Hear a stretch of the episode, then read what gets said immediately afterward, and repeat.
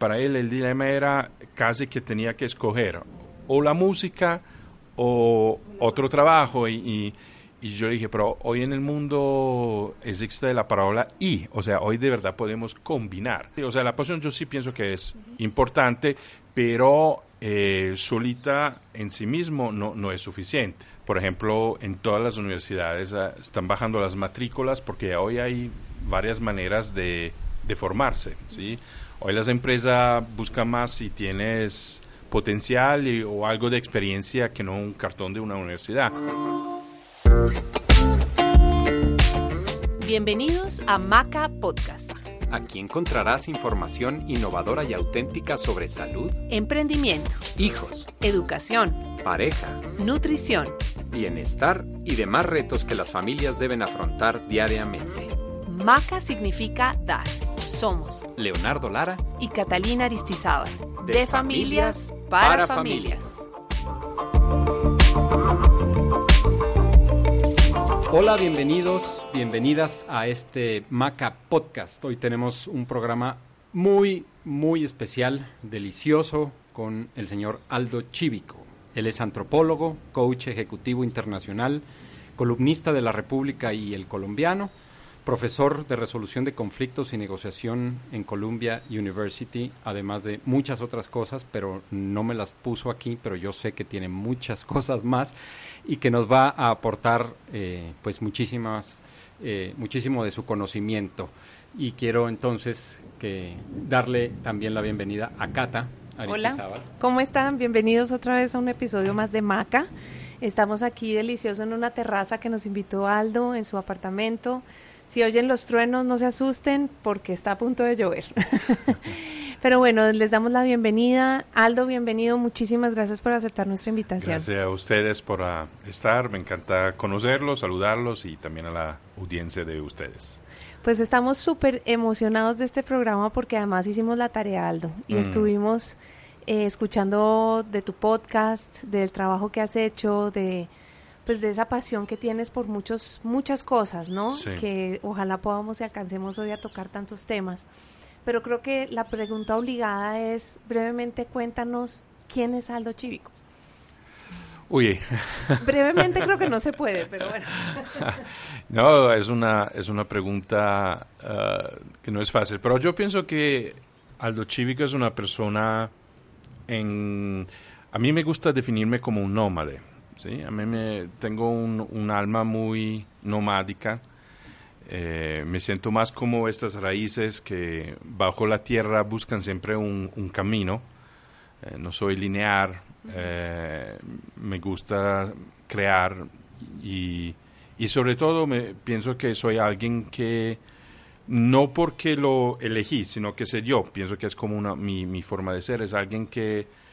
Eh, está atento como a las invitaciones que, que la vida le ofrece y, y sigue estas invitaciones. Eso no es decir que no tengo un plan o no tengo una dirección, pero cómo llego a eso es más intuitivo que no con la fuerza, con la voluntad, de uh-huh. esta manera.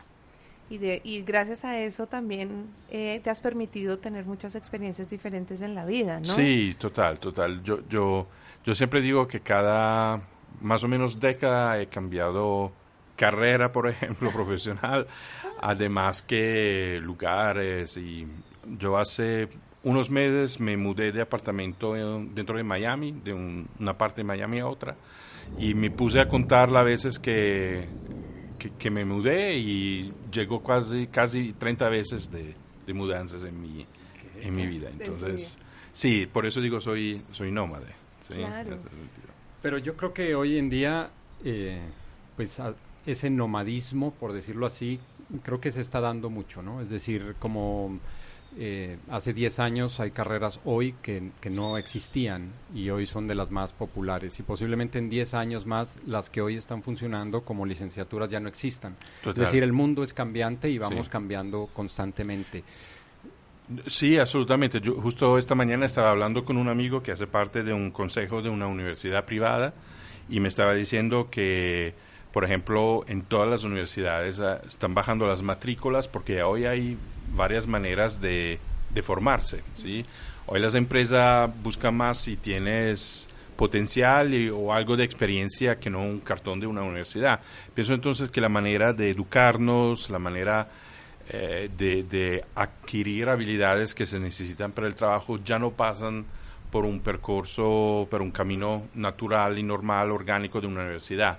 Eh, yo mismo cuando daba clase en el college, en Rutgers University, en Estados Unidos, donde trabajé como seis años, muchas veces me parecía de ser un fraude para los estudiantes, pensando no solamente a las horas, sino que también al dinero que estaban eh, gastando, y, pero los programas, por ejemplo, de antropología sociocultural no tenían muy, muy en poca consideración las dinámicas del mundo odierno. Eh, uh-huh. Entonces, sí, yo pienso que nos estamos cambiando muy rápidamente y, y, y lograr anticipar las dinámicas y adaptarse es lo, es lo que nos permitirá un mañana, hoy un mañana, de ser exitoso. Y, y no, no es, es, es más fácil decirlo que, que, que hacerlo, hacerlo, pero tratarlo e intentarlo me parece muy fascinante. Bueno, pero además es, es interesante, pues este podcast es dirigido hacia las familias, ¿no? Sí. Y, y hoy en día, como papás, muchos de esa generación que hoy en día sus hijos se están graduando del colegio o están empezando carrera, de pronto se encuentran con ese choque, ¿no? Porque sí, somos una generación en donde nos educaron diferente. Total. Es así como que, vea, escoja una carrera, haga carrera, sí, en una empresa, eh, escale, ¿no? Sí, eh, sí. En fin, y, y se compra su finca, se compra su apartamento, su carro y ya, listo. Total. Sí, allá los papás se encuentran, pienso, con una generación que es muy distinta. Eh, justo ayer, muy, muy, muy interesante que me pones esto, porque justo ayer un amigo, eh, un empresario absolutamente exitoso, me invitó a, a la casa a almorzar y, y estar con la familia, porque tiene un hijo de dieciocho años eh, que está terminando el, la, la secundaria y se tiene que ir a la universidad, y tenía como dudas, tenían eh, como conflictos internos, y entonces me dice, tú eres coach, hablas con todo el mundo, porque no hablas también con mi hijo. Claro, échale y, la mano. Y a mí siempre me gusta aprender de los jóvenes, escucharlos, entonces no, digo, con mucho gusto, esto es un Samuel, es un joven absolutamente brillante, inteligente, con un gran talento para la música, oh. toca el piano de una manera extraordinaria, pero siente al mismo tiempo que la música no es la carrera que quiere hacer. Él me dice, la música es para mí, la música es, lo, yo la necesito para sentirme bien, uh-huh. pero yo quiero dejar una huella en el mundo a través de la economía o a través de la biomédica. O sea, ya, ya escuchar a un, un niño, diría yo, visto desde mis cincuenta años, uh-huh. hablar así me, me impresionó. O sea, un, un joven sí. que ya piensa como en un propósito superior, pero era interesante porque para él el dilema... Para él el dilema era casi que tenía que escoger o la música o, o la otro trabajo. Y, uh-huh. y, y yo le dije, pero hoy en el mundo existe la palabra y, o sea, hoy de verdad podemos combinar. Sí. Y, y yo le dije, tú, tú para tocar piano, le, le gusta el jazz, además que la... No, no, no necesitas una carrera en la universidad para diplomarte. ¿Tú claro. qué quieres? ¿Quieres tocar? ¿Quieres poder hacer unos conciertos con tus amigos, con tu grupo? En, entonces, para él descubrir que puede combinar, en lugar que eh, vivir un dilema y estar en el dilema, le, le dio como le abrió, le abrió como un horizonte. Y pienso que hoy es un poco la característica del mundo eh, de hoy, ¿no? Que esta, esta conyugar varias oportunidades uh-huh. es más fácil que una vez. Uh-huh. Y Yo te pienso, abre más puertas también. Te abre más puertas y, y, y pienso que es más fácil, a, a, más fácil porque hay más oportunidades, pero claro. sí, yo pienso que es más difícil hoy decidir qué voy a hacer con mi vida. O claro. sea, yo miro a mis papás, la vida muy lineal, o sea, la sociedad sí. le decía que tenía el libreto, te lo daba la sociedad, y eso sí. ayudaba mucho, ¿verdad? Te daba una estructura, un camino, un papel, unas responsabilidades, y en la medida que hacías eso, salías bien, ¿sí? Uh-huh. Eh, gracias a esta estructura yo tuve una buena vida, de una familia de, de clase media, con, claro. con el estudio, los hobbies, las vacaciones, eh, el apartamento adquirir. Hoy, hoy hasta para una familia muy joven es hasta difícil pensar de comprar, por ejemplo, un apartamento. Correcto. Económicamente, pero también porque uno dice, pues hoy vivo acá y mañana qué. Yo, yo todavía tengo cincuenta años, no he comprado casa. no me interesa comprar casa porque yo sé que después que la claro. compro, ¿quién me dice que sigo no, y, viviendo y en un con lugar? treinta mudanzas. No, y total, o sea, esa libertad. Y los jóvenes sí. están, es que tú eres como, como centelial en el corazón, sí, porque sí, los, sí. los jóvenes hoy día están buscando como esa libertad, ¿no? También, to- total. Me amarro a una casa. Y, sí, y, y buscan y, y prefieren gastar en experiencias uh-huh. que no en eh, cosas materiales. Claro. O sea, o, o sea, yo pienso que también el término de de éxito o de vida plena no depende de lo que no, nosotros logramos a comprar, que era quizás la generación precedente, uh-huh. sino es qué tipo de vida y qué tipo de experiencias de vida me Así puedo es. permitir. Y yo veo los jóvenes, no, ya, ya no gastan en ropa, ya no gastan uh-huh. en carros, eh, no, menos en comprar casas, el, uh-huh. el deseo es tener experiencias. Es viajar y todo. Y hemos uh-huh. hecho como pequeño el mundo, ¿no? Yo creo que eso también, antes era como impensable... Eh, ir a Australia y no, los jóvenes total. están es en okay. colegio y están viendo que Singapur, que no sé, Australia, que uh-huh. cualquier lugar en donde a nosotros pues hace unos años nos podría parecer lejísimos total, total. O, o, o absurdos siquiera sí. pensar, y hoy el mundo hay una cantidad de posibilidades. Y entonces partiendo de ahí... No, pero no vayas a cambiar de tema. No voy a cambiar de tema, no. Con ustedes, Cata. Es que yo tengo ahí un punto, Aldo, que me sí. parece interesante. Tú hablaste, en el caso de este muchacho, o sea, que toca piano, que es muy bueno, es virtuoso en eso, pero que eh, tiene muy claro como un propósito. Sí. Y ahí se me viene a la, a la cabeza como hacer una diferenciación entre lo que es una pasión y un propósito, uh-huh. porque este con este ejemplo que nos estás dando como que me queda muy claro que él, su pasión puede que sea el piano y la música uh-huh. y la música jazz y todo eso, y eso lo puede seguir, pero también nos han vendido mucho esa idea de vive de tu pasión, uh-huh. espérame, espérame, o sea, frenemos uh-huh. un poquito, es ok, sí la pasión, muy importante, ¿cuál es tu propósito o qué te gustaría uh-huh. hacer para hacer una uh-huh. diferencia? Si lo que te gustaría hacer es ser concertista de piano y jazz y, y de esa manera hacer un cambio en el mundo, bienvenido. Uh-huh. Pero que no, no nos vayamos, o de pronto no sé, es como, como ¿qué, qué opinas tú de eso? Sí. De, de que el muchacho se lance así, es que sí. es mi pasión y quiero vivir de esto y realmente no esté como tan aterrizado, ¿no? Yo, yo, yo pienso que hay que poner en una alineación varias cosas. La pasión sí es importante, uh-huh. ¿sí? Porque la pasión es como la gasolina que, que pones en el motor para que tu, tu carro funcione, y la pasión puede acompañarte sobre todo cuando es difícil, ¿sí? Uh-huh. Eh, uno puede tener la pasión para una carrera, una pasión para un trabajo, si tú... o puedes tener la pasión, no sé, para las matemáticas. Si no tienes esta pasión y te pones a estudiar ingeniería, en el momento en el cual las cosas se ponen difíciles, si no tienes la pasión, es difícil que logres. Sí, o sea, la pasión yo sí pienso que es uh-huh. importante, pero eh, solita en sí mismo no, no es suficiente, claro. ¿sí? Por eso, por ejemplo, hablando con Samuel ayer, una de las cosas que quería entender con él es si su pasión era ligada a cuál propósito. Uh-huh. Y para él el propósito no era de una carrera, de volverse famoso, concertista, no, era porque eso es esencial, importante para mi bienestar. Uh-huh. Entonces, claro, allá hay una alineación entre la pasión de la música y su propósito de bienestar, claro. ¿sí? Entonces... Eh, las dos cosas van, van, van juntas. Él tiene otro propósito en, en el sentido de la carrera, entonces uh-huh. tendrá que eh, tener otro, otras pasiones. Por, por ejemplo, él le interesa la biomédica y la, y la uh-huh. salud. Bueno, eso se puede ser una pasión que lo va a animar a tener una carrera de, de biomédico uh-huh. o, o se, la economía, se, se le interesa la economía. Uh-huh. O sea, la pasión puede ser un motor inicial, uh-huh. ¿sí? Eh, después, pero yo pienso que tienes que eh, combinarla con un propósito, una visión, o sea, uh-huh. cuál, qué quieres ser. Y claramente eso puede tener varios niveles, mm, como Samuel, que dice, quiero dejar una huella y hacer algo importante para uh-huh. la sociedad, pero también puede ser algo menos, y uno dice, no, quiero tener una, una buena carrera, o, o, o sí, o, o, o desarrollar una familia, y no, hay, hay varios propósitos.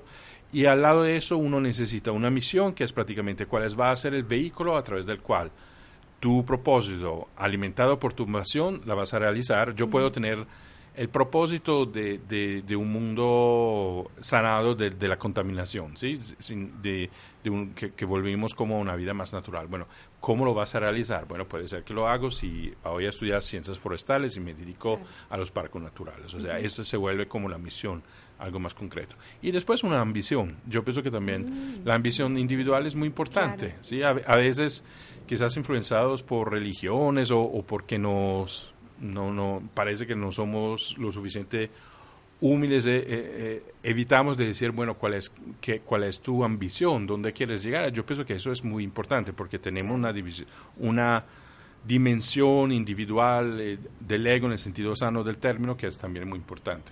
Claro. Entonces, sí, la pasión, si es solo la pasión, no es, es no es suficiente. Okay. ¿Qué quieres hacer con esta pasión? ¿Por qué? Eh, esa, pienso, es la conversación del papá. No es tanto juzgar la pasión y decir, ah, no, eso te sirve, no te sirve, sino es que, bueno, desde esta pasión, que, ¿cuál es el proyecto de vida uh-huh. que se puede desarrollar? Porque no importa cuál es la pasión, va a ser a un dado momento, va a, de, a ser cuestión de voluntad, cuestión de disciplina, de perseverancia. La acción. Sí, sí, eh, son eh, muchas cosas. Son muchas cosas, uh-huh. sí. Okay.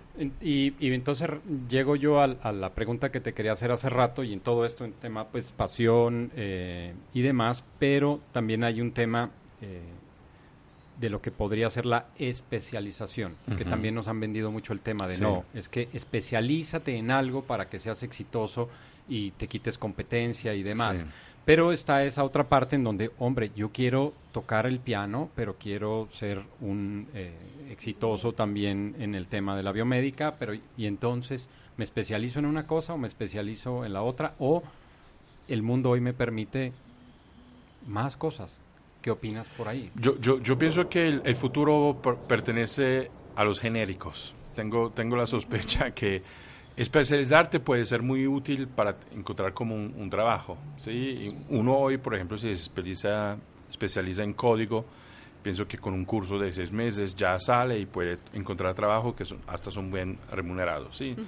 No, no, no, no, no, no quiero desvirtuar como la especialización, pero estamos en un mundo que cambia tan rápidamente, ¿sí?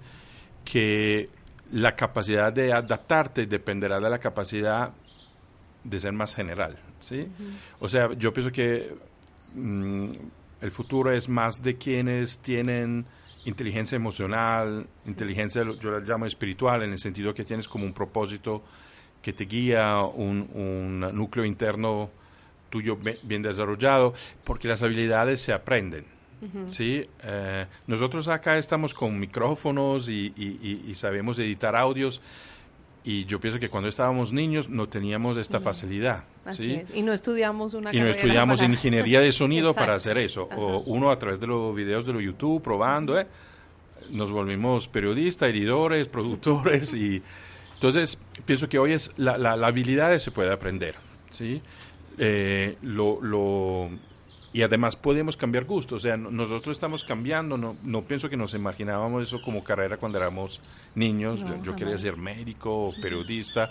Bueno, aquí te logré por allá. Sí. Pero eh, porque estas eran como las posibilidades.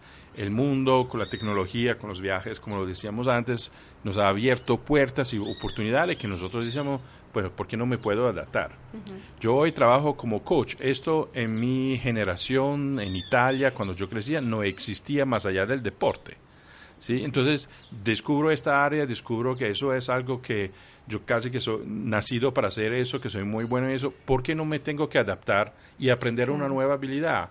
En lugar de decir, ah, no, yo estudié ciencias políticas y, y por allá me tengo que ir. Ah. Sería un desperdicio ah. de la vida, me ¿no? Me encanta eso, el por qué no. ¿Por qué no? Sí, ¿por qué o sea. No? O y, porque una sola cosa. ¿No? Sí, y también ayer a, a la mamá de este muchacho decía, bueno, si empieza a estudiar economía y después de dos semestres descubre que le gusta más biomédica, ¿cuál es el problema? ¿Cuál es el problema? ¿Cuál es el afán? ¿Sí? Eh, a veces pienso que le cargamos demasiada responsabilidad también a, a un hijo, a una hija, diciéndole, pues tienes que coger y tienes que ser la carrera que es ya, porque la plata que se... No, nunca... A, aún si cambias carrera y pasas de, eh, de ingeniería a arte, para, para decir, no, algo has aprendido que te va a ser muy importante. O sea, n- nunca nada está desperdiciado. Yo conozco acá, usted ven en mi apartamento un gran mural, ¿sí? Sí, que hermoso. La, eh, es Apoyo trece, es uno de los dos artistas, Fate One es el otro. Eh, él está, si no me acuerdo mal, estaba terminando ingeniería cuando se fue donde los papás y le dijo, ¿sabes qué? Yo, yo me yo. pongo a hacer murales y a ser artista. Claramente el papá, pues muy, muy enojado, claro. abogado me parece, si no me acuerdo mal el papá. Y, pero después eh, Apolo me decía con mucha satisfacción, hoy ganó más que mi papá, ¿sí? O sea, eh, hoy, hoy pienso que tenemos como papás es más acompañar el talento y este proceso de descubrimiento que no, que no darle una libreta a unos papás y decirle, yo sé claro. que es bueno para ti, porque la verdad no lo sabemos. Sí, no sabemos. Y, y que como papás tenemos que ser muy abiertos, ¿no? Muy, sí. Y aunque sea la empresa familiar, todo... Total. El, el niño o el joven, sí. pues, mere, tiene el derecho no, o sea, a escoger, ¿no? Yo tengo un gran amigo, eh, José, que conocí en Estados Unidos, un, que hizo una vida... Eh, vivió el sueño americano, español, él trabajaba como obrero en las naves y, y viajaba al mundo, y hasta que llegó a Estados Unidos, conoció a su esposa y logró... a montar una empresa muy grande de, de vinos, ¿sí? de, de, de venta de vinos de, de España. Los sábados con él era maravilloso porque era paella Maravilla. con degustación con, de con vino. Degusta, no, maravilloso. Sí. Y el sueño, tenía cuatro hijos, todos hombres, y su sueño era que uno de los hijos revelara, o sea, que se tomara la empresa familiar, que además iba muy bien. Y el mayor se fue, vive hoy en Suiza con una comunidad religiosa y está dedicado a temas de construcción de paz y derechos humanos. Okay. Entonces, nada de bien. Na, el, el segundo, eh, al cual el papá dice, trata de estudiar algo con números, como dice, porque eso sería útil, eh, es director de, de películas y se vino acá, se enamoró también de, de Colombia, ya hizo dos películas acá en Colombia, las presentó hasta el Festival de Cartagena y está dedicado a eso. Ajá. Eh, el tercer hijo tam, también se volvió antropólogo y, y viaja por la América Latina haciendo etnografía. Y el cuarto, el, el chiquito, le gusta la música, estudió guitarra y está en Los Ángeles trabajando con una banda. O sea, nadie vendió la, el negocio del, del vino, ¿sí? Uh-huh. Eh, me gustó mucho siempre este papá, que era muy claro que le hubiera gustado que un hijo eh, tomara la, el liderazgo de la, de la empresa, pero me gustó mucho que siempre apoyó el proyecto de vida de los hijos. Yes. ¿Sí? Eso... Es que eso es fundamental. En casa de Cata pues pasa exactamente mm-hmm. lo mismo. Mi suegro toda la vida dedicado a las flores, al cultivo de sí. las flores, y ninguno, de, ni Catalina ni mis dos cuñados, se fueron por ahí mm. y los dos, pues los tres más bien, están haciendo lo que a ellos les gusta. Total, ¿no? Entonces total. Yo creo que desde ahí... Sí. Súper es válido, válido, ¿no? Y lo más importante es eso, el apoyo de los padres. Sí, sentir que están allá, ¿sí? Sentir que están ahí. Yo, yo me acuerdo el día que le dije que me iba de la casa y para, para irme a trabajar a Palermo, o sea, en la otra parte de Italia, eso no eran en los planes de mis papás. O sea, uh-huh. seguramente no pensaban que yo me iba a salir a los veintidós, menos en Italia, ¿no? Que no se hace. Eso no se hace. No, no, eso simplemente no se hace.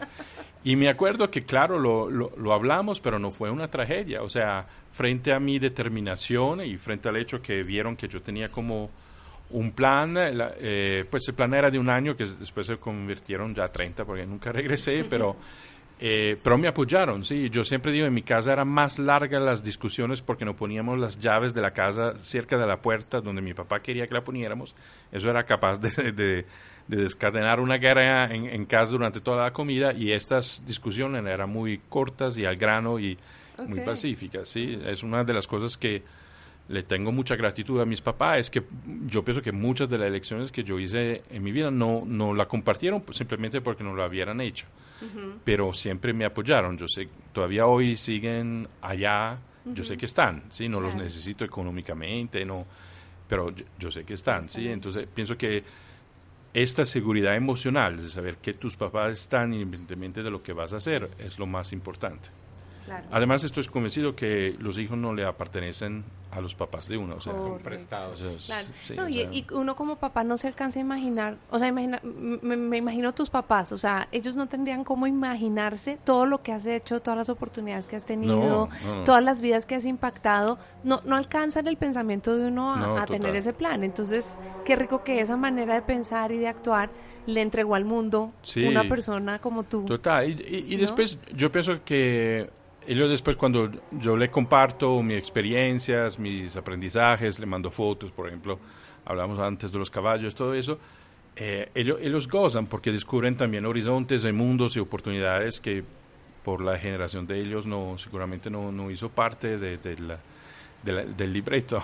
Claro, estábamos fuera del, del guión. Sí. Cuéntanos entonces, ya tocaste el tema, pero cuéntanos entonces el coaching con caballos. ¿Cómo llegas y cómo le puede servir a una persona? Es decir, ¿cómo podríamos ¿Sabes? utilizar ese...? Sí, ¿sabes? Esto es exactamente la... una demostración de, de cómo funciona la vida, ¿verdad? O, o de cómo yo trato de que funcione para mí. O sea, yo los caballos, siempre he tenido una gran pasión para los caballos. Desde que yo era niño, eh, yo era absolutamente aficionado a la serie televisiva Furia, que era la historia de este niño en, en, el, en el oeste de los Estados Unidos con un caballo negro hermosísimo. Eh, Y me, y me gustaba, y me, me identificaba mucho con este niño y, y entonces también con el deseo de, de tener esta conexión uh, con el caballo. Eh, pero claro, por, por la circunstancia, por donde vivíamos, la economía de la familia, esto no era algo posible, alcanzable para mi familia. Lo único que yo hacía cada vez que yo podía era tomarme un curso para aprender a cabalgar o hacer una cabalgada, pero nada más a eso. Cuando yo empecé a trabajar como coach, eh, me dio para recuperar como de buscar la serie televisiva de Furia. Uh-huh. La encontré en Amazon, la ordené, empecé a mirarla. Y una tarde que no tenía nada por hacer, eh, me pensé, tuve este pensamiento. Yo sé que hay psicoterapeutas utilizando caballo para hacer psicoterapia. Uh-huh. Había visto hasta, yo pienso, algunos videos. Digo, si hay eso, tiene que haber, haber alguien que hace coaching con caballos. Y quizás para mí eso sería una oportunidad. Y por curiosidad busqué que en, en, en Google eh, si había algo así. Y descubrí esta mujer que fue pionera en el, en el, en el campo del coaching con caballos en Estados Unidos, que vi, vivía y vive en, en Colorado, Katie Pike. Eh, y yo me suscribía a su, a su newsletter, a, recibía sus correos, miraba todos sus videos y decía, no, yo quiero estudiar con ella, yo quiero introducir eso. Y empecé a investigar alrededor de mi casa en Nueva Jersey, donde vivía en este, eh, entonces, quién, quién eh, tenía caballos, cómo se podía acceder. Eh, hasta tenía un amigo empresario que casi lo convencí como a, a tener caballos en su finca para poder hacer este trabajo, eh, pero efectivamente el requerimiento por parte de Katie era que tú tenías acceso a caballos para poder hacer este trabajo de coaching. O sea, donde vivieras tendrías que tener acceso oh, sí, a caballos. Sí, porque hay que practicar. Claro. Sí, eso. Entonces, eso no nos estaba dando y me olvidé de la, del, del, del proyecto, o sea, no, no, no, no, lo, no lo seguí buscando. Hasta que acá en Medellín, durante una conversación con un amigo, resulta que él tiene una finca y tiene caballos. Entonces le pregunto, pero aquí con quién podría entrenar. Yo era, no, ni estaba pensando al coaching en este momento, estaba pensando más yo tener oportunidad de acceder a caballos y aprender de los caballos. Y él me dijo, bueno, yo tengo finca, tengo caballos, si quieres puedes ir allá, con mucho gusto. Eh, Y cuando yo vi la finca de los caballos, dije, no, eso, tengo acceso, llamo a Katie y le pregunto si puedo estudiar. Y a los tres meses empecé a estudiar con ella. Wow. Y descubrí un mundo extraordinario. O sea, yo, yo de los caballos sabía muy poquito, casi nada. No, no que hoy soy para nada un experto, eh, pero no pensaba que... Yo pensaba que estas personas que... tienen un, un, los susurradores de caballos, ¿no? Como los llaman, sí. Que eran personas con uno, un dono particular o, o que eso era algo natural, que casi que si fueras un chamán, o lo eres o no lo eres. O, uh-huh. En lugar de descubrir que no, es absolutamente una habilidad que uno puede aprender, que, porque es un, aprender un lenguaje y a, aprender a comunicar con los caballos. Y, y eso para mí fue una abrirme a un mundo totalmente extraordinario. Eh, y sí, y hoy, hoy me encanta trabajar con los caballos. Los caballos son animales, eh, son animales de presa, o sea, tienen todo el tiempo y todo el momento de estar seguros eh, en el, donde están pastoreando, ¿sí? El, el, todo su sistema nervoso, nervioso, los órganos, la, la estructura del cuerpo, el hipermi- es, es como una, un radar que continuamente monitorear to, todos los, un, una, un campo muy amplio para ver si, bueno, hay un peligro y me tengo que ir o puedo seguir pastoreando. Okay. Y buscan cada momento la armonía y la unidad. Entonces, cuando uh-huh. tú te acercas a ellos, ellos tienen la capacidad de leerte para saber, bueno, Catalina, ¿me, me puedo confiar de ella? O, o, o, trae algo o hay que, algo que, uh-huh. que me tengo que guardar. Y si tú no estás en, en uh, congruente con tu sentimiento, ¿sí? Si tú, por ejemplo, te muestras alegre, pero dentro tienes una tristeza que, uh-huh. de la cual ni tú te das, te recuerdas, porque es algo que te llevas desde hace años. Uh-huh. El caballo ve dos cosas, ve por un, la, un, por un lado ve tu sonrisa y tu alegría, uh-huh. pero energéticamente siente otro tipo de vibración, porque las emociones ya sabemos que también energía. Transmiten, son formas de energía, sí. Entonces escoge otro y ve que hay una contradicción, entonces empieza a hacer movimientos con la boca, con el cuerpo, con las orejas, que, uh-huh. que a mí como coach me dicen algo está pasando dentro de Catalina, entonces okay. ahí hay un proceso, y eso te ayuda a ti a volverte consciente de De, de cosas que te pasan. Okay. Una de las cosas más divertidas con los clientes que trabajo es el sentido de límites personales, ¿sí? Uh-huh. el, el caballo es, una, es un animal de quinientos kilos, ¿sí? Sí. Es muy grande, Impositivo, es muy poderoso, claro, impone. Eh, puede imponer, uh-huh. y hay formas a veces, si por ejemplo siente que tú no eres una persona asertiva y que sabe poner límites, puede llegar, entrarte en tu burbuja energética mucho más de lo que tú quieres. Sí. Muchos clientes no se dan cuenta y le parece algo muy, muy cariñoso, muy lindo, que el caballo viene y te pone la, la, la cabeza eh, cerca a tu cabeza, que además no es lo más eh, seguro, digamos, sí. no es, todavía es un animal. Y entonces para mí es muy interesante decir, pero ¿cómo... ¿Cómo ves tú eso en, en tu vida? O sea, también en tu vida la gente entra en tu burbuja toda hora y todo el tiempo, y la verdad es que muchas permites? veces pasa así, uh-huh. y no se daban cuenta, entonces uh-huh. allá descubres un montón de cosas de por qué no eras asertivo. Me recuerdo, por ejemplo, una gerente que me decía, sabes, yo hasta no tengo mi oficina, o sea, mi oficina la gente entra, se sienta, trabaja allá. Claro, para ella era una, una manera de construir relaciones, Relación, pero empatía. De verdad, ¿cuál uh-huh. era la necesidad que hay detrás de eso? Uh-huh. ¿Sí? Entonces, ¿qué pasa si pones límites que no son barreras, pero sanas? Donde dice, no, yo necesito también mi espacio, necesito cuidar mi energía, ¿sí? Entonces, un, un movimiento del caballo así, que donde yo veo que sigue entrando en tu espacio y tú no haces nada, no eres capaz de decir, no, férmate, me dice mucho de cómo tú te relacionas. Claro. Y, y enseñarte a parar un animal de quinientos kilos, hmm. ¿sí? Sin tocarlo, sin utilizar la fuerza, pero solamente con tu cuerpo y con tu energía, eh, o hasta a sacarlo, ¿sí? Eh, eso empodera mucho. Okay. Entonces, en mi experiencia, eh, utilizo el caballo sobre todo en términos de coaching de liderazgo, más que todo. Okay. Eh, aún si muchas veces se vuelve mm, experiencia muy de, de sanación para, para las personas emo- emocionales, de, hasta de traumas, pero generalmente hago más trabajo de liderazgo.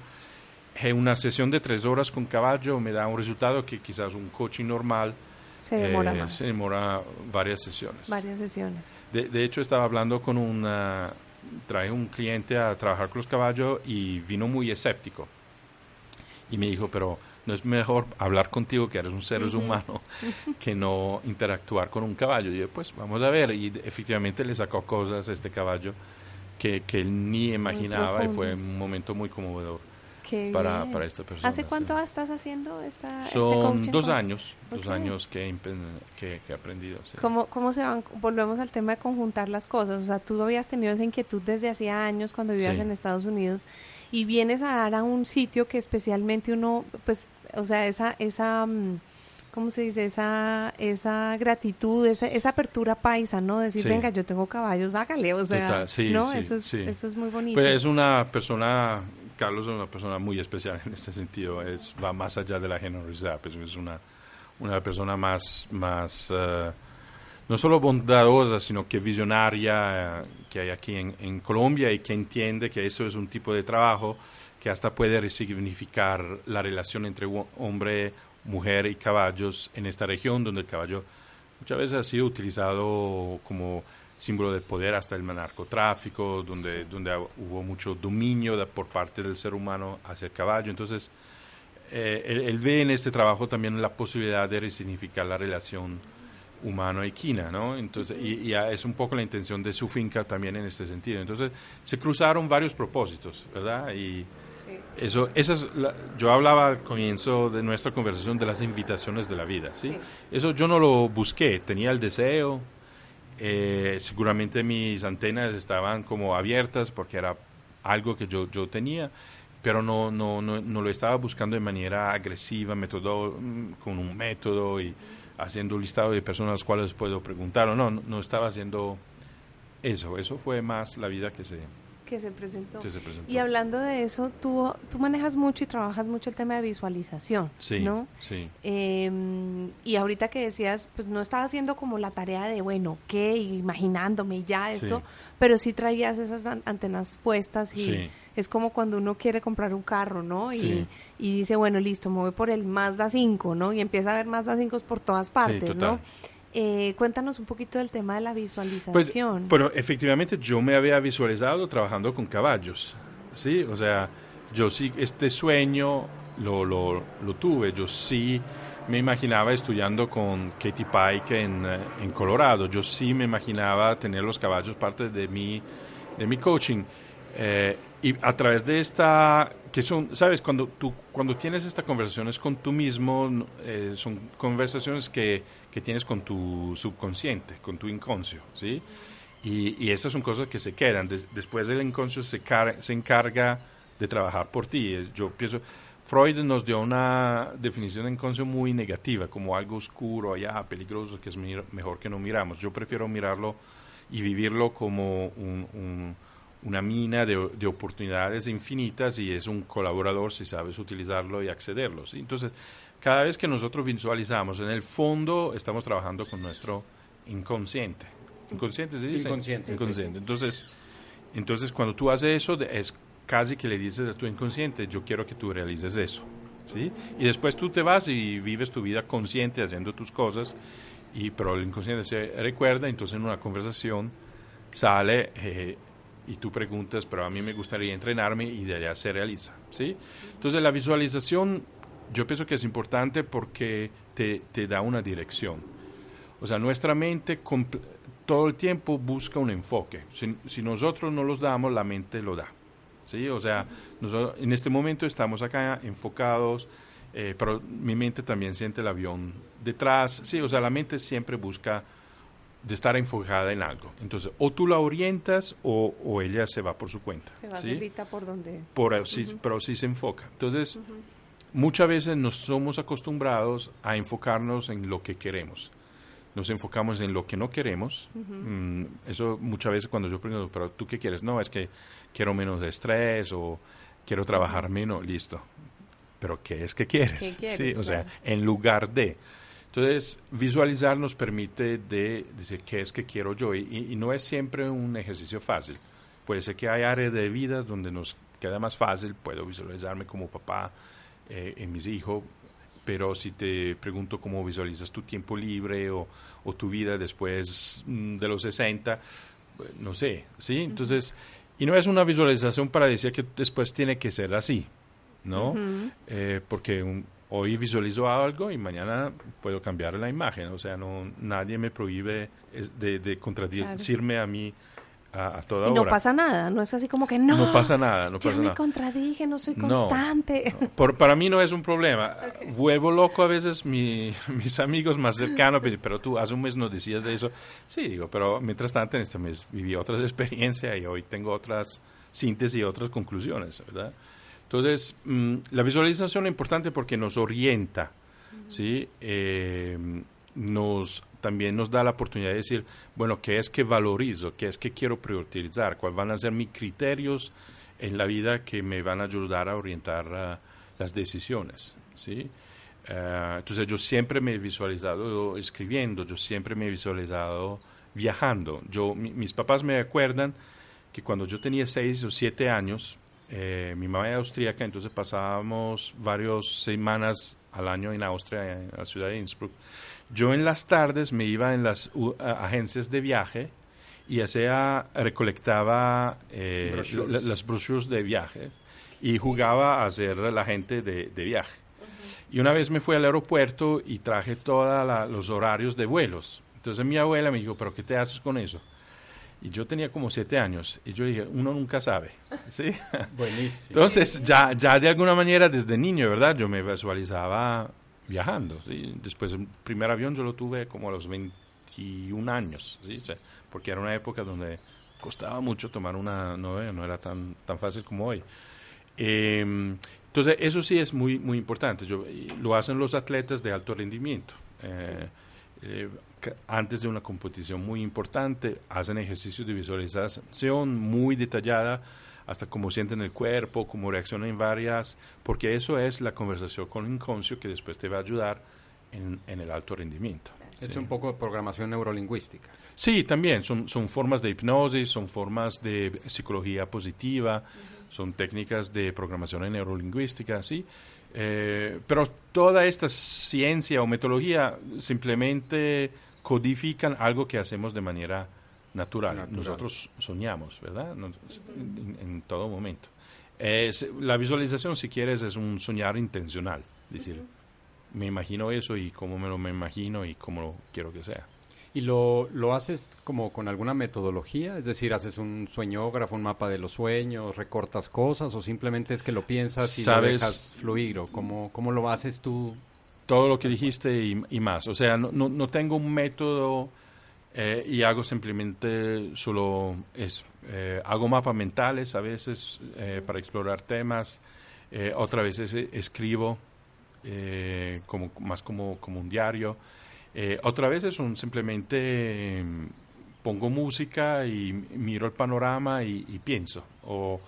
o camino, o, o hasta cuando lavo los platos, quizás es un momento donde yo más visualizo, o, o cuando en la mañana te bañas. O sea, son estos momentos eh, también donde la mente no está tan activa, enfocada, que, que, que permite más eh, este diálogo, solamente que quizás por el entrenamiento, la atención que le pongo, me doy cuenta que empecé un diálogo, entonces lo alimento, o, o digo, no, tengo que pensar, qué voy a hacer, cómo, cómo voy a hacer este taller, cómo, entonces me tomo el tiempo y o qué voy a escribir por, con, con una columna, por ejemplo, o en el podcast.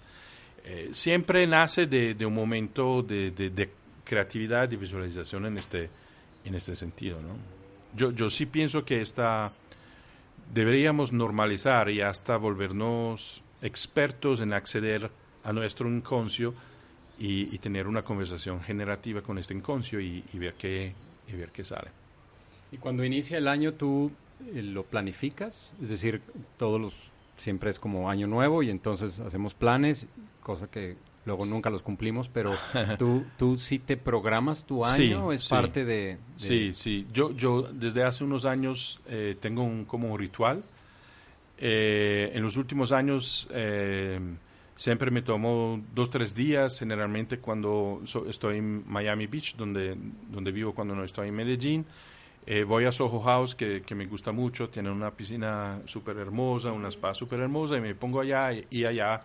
Sí, generalmente eh, evalúo lo que pasó con respecto a las metas que yo tuve y, y muchas veces hay cosas que se dieron que yo no había claramente planificado, otras que quería hacer y no se dieron, entonces uno piensa un poquito... ¿Qué tal? Y después sí, eh, pienso, bueno, en, en las distintas áreas de vida, ¿qué, ¿cuál es la, la experiencia que quiero tener? Uh-huh. ¿Sí? O sea, yo no es tanto un objetivo como decir, no, tengo que escribir este libro. Sí, uh-huh. eso también. Pero la pregunta es más, ¿qué quiero generar yo en mi vida? ¿Qué quiero generar yo hoy en el mundo a través de mí este próximo año? ¿Sí?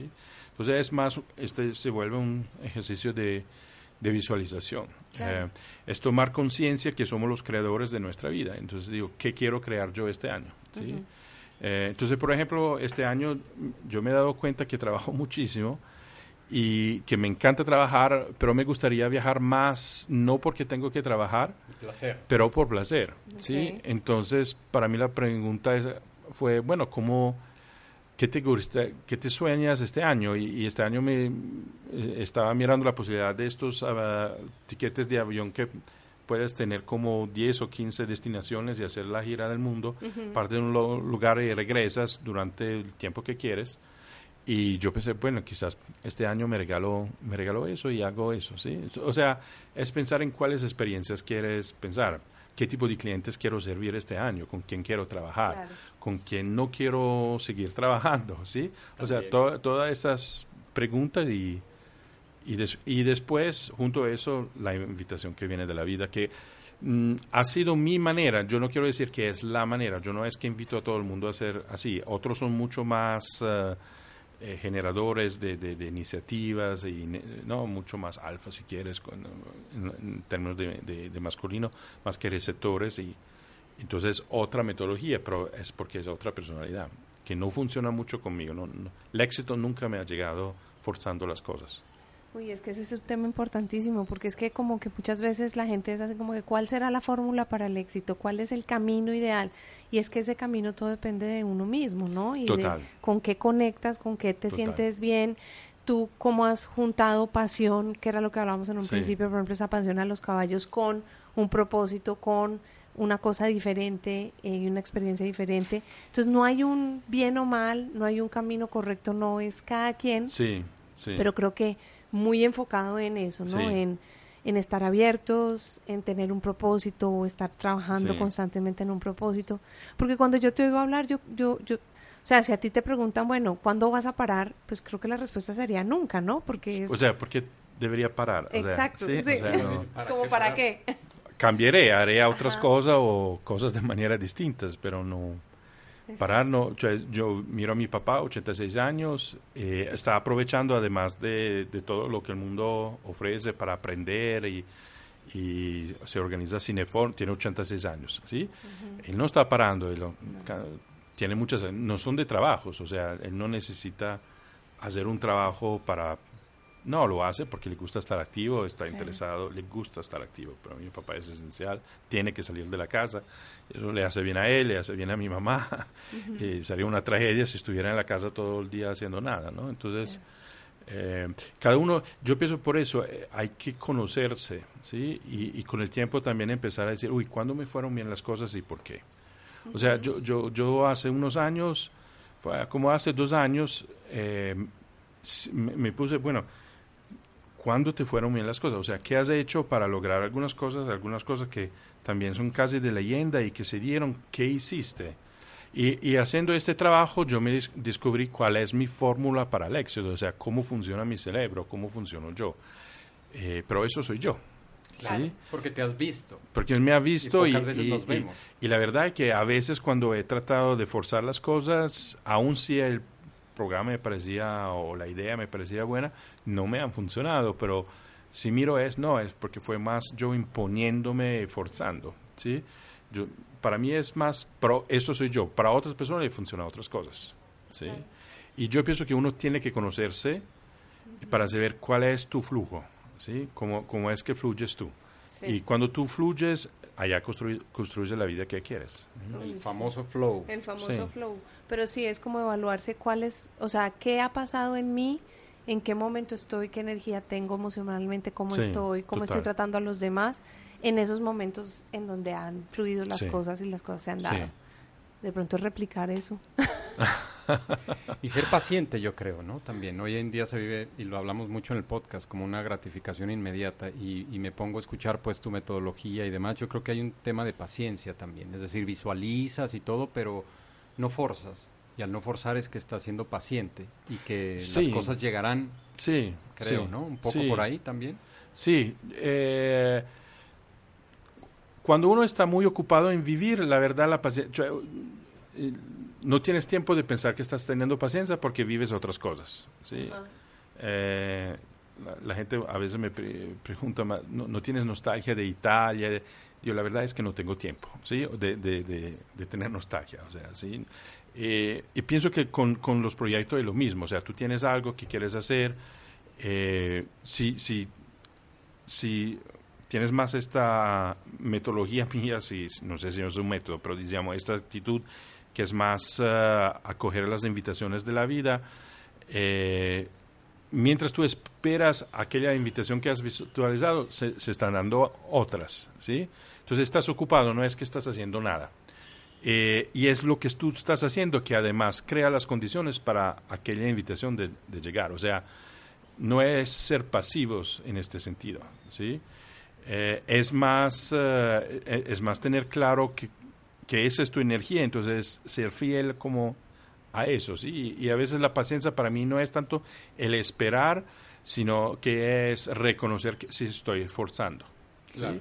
Y últimamente, sobre todo en ese último año, cuando me doy cuenta que estoy esforzando, eh, hago un paso atrás, ¿sí? Dices, ¿sabes qué? De, de, deja, déjalo ir, si tiene que fluir. Yo tengo una visualización que, que hice hace dos, tres años, la tengo muy clara, pensaba que me estaba llegando a, a mitad del año pasado, entonces empecé a forzarla y la dejé porque me di cuenta que la forzaba y, no, y sobre todo no me funcionaba, porque si forzaba y me funcionaba, hubiera seguido.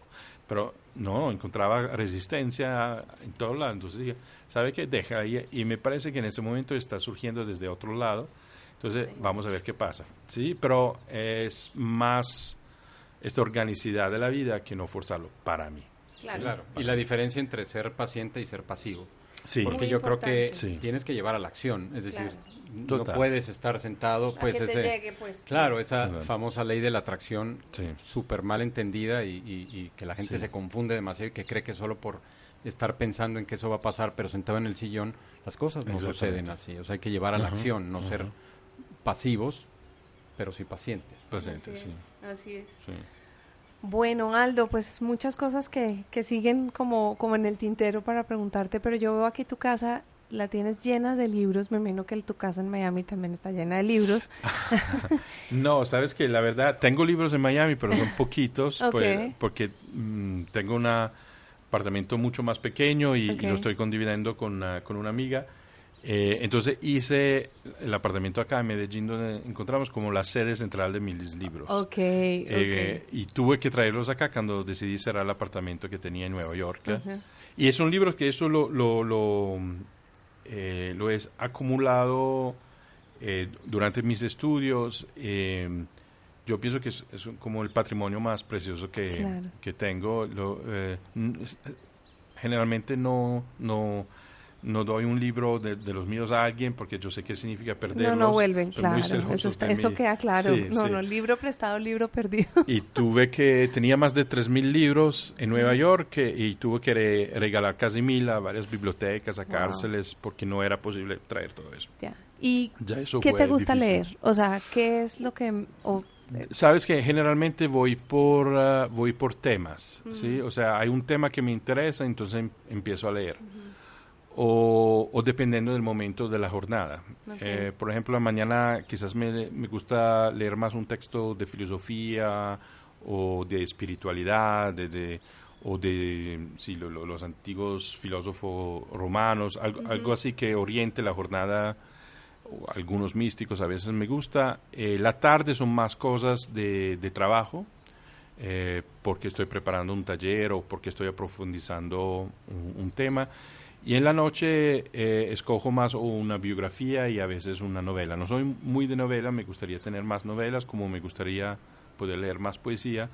Eh, pero generalmente la, la distribución, digamos, de, de, del tipo de... Entonces no soy uno que... Soy uno que le, está leyendo cuatro o cinco libros a la vez.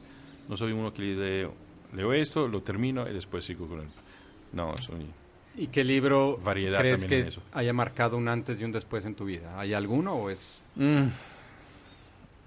Uh, yo pienso, sabes, en, en, en el campo que, por ejemplo, a mí me interesa mucho, que es la antropología.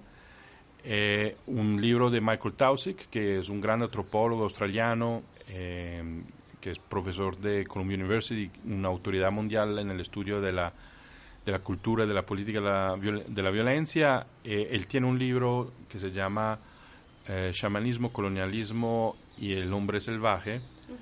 Eh, que es sobre la violencia en el Putumayo, en la, en la, en la, en la era del, del caucho.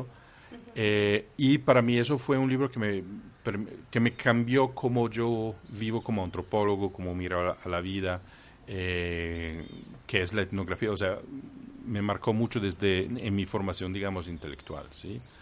Eh, otros libros, en términos de... De, de liderazgo, quizás de manera más reciente, hay un uh, libro de Javrovsky que se llama uh, um, uh, Synchronicity, Sincronicidad, que es un poco el memorial de él, Eh, pero me, me encontré mucho en, en, uh, en su manera de vivir la vida. Eh, después él tiene otro libro que es casi como la teoría detrás de su experiencia de vida, que se llama Source, que también me, eh, me, ha, inspirado, me ha inspirado mucho. Eh, pero son, diría que son mucho. Eh, más que libros o más que lecturas, pienso que a mí me ha marcado como personas que he encontrado en mi vida, que quizás después me llevaron a leer también libros que ellos leyeron. Pero sí, estos fueron como los libros que marcaron. Genial, pues se nos acaba el tiempo y te agradecemos muchísimo nuevamente que nos hayas abierto las puertas de tu gracias casa, gracias, habernos recibido para, para pues charlar un, un rato muy agradable. Los invitamos a que escuchen Inspira tu Mente, que es el podcast de Aldo. Eh, tiene unos muy temas bueno. muy interesantes y vale mucho la pena que lo escuchen. ¿En dónde te podemos localizar si alguien quiere contactarte? Uh, quizás mejor el WhatsApp, una cosa muy uh, fácil. El, uh, está el cincuenta y siete, que es el uh, código Colombia. Para, para Colombia, y trescientos diecisiete, trescientos setenta y dos, treinta y seis treinta y ocho. Lo vamos a poner en las notas del mm. programa. Aldo, muchísimas gracias. Ha gracias sido un placer conocerte. Eh, teníamos mucha expectativa porque, como te digo, seguimos tu podcast y nos pareces un personaje súper interesante, con muchas cosas de qué seguir hablando. Te agradecemos mucho tu tiempo, que sabemos que es muy no, valioso para ti. Gracias a ustedes para invitarme, fue un gusto y me encanta que los truenos pararon. Sí, pararon la, los truenos y llovió un, un poco, pero todo. Pero y bueno, los invitamos a que nos sigan en las redes eh, donde estés escuchando este, que le pongas eh, seguir, darle like, y tus comentarios también nos ayudan muchísimo. Y bueno, esto es Maca Podcast. Hasta luego.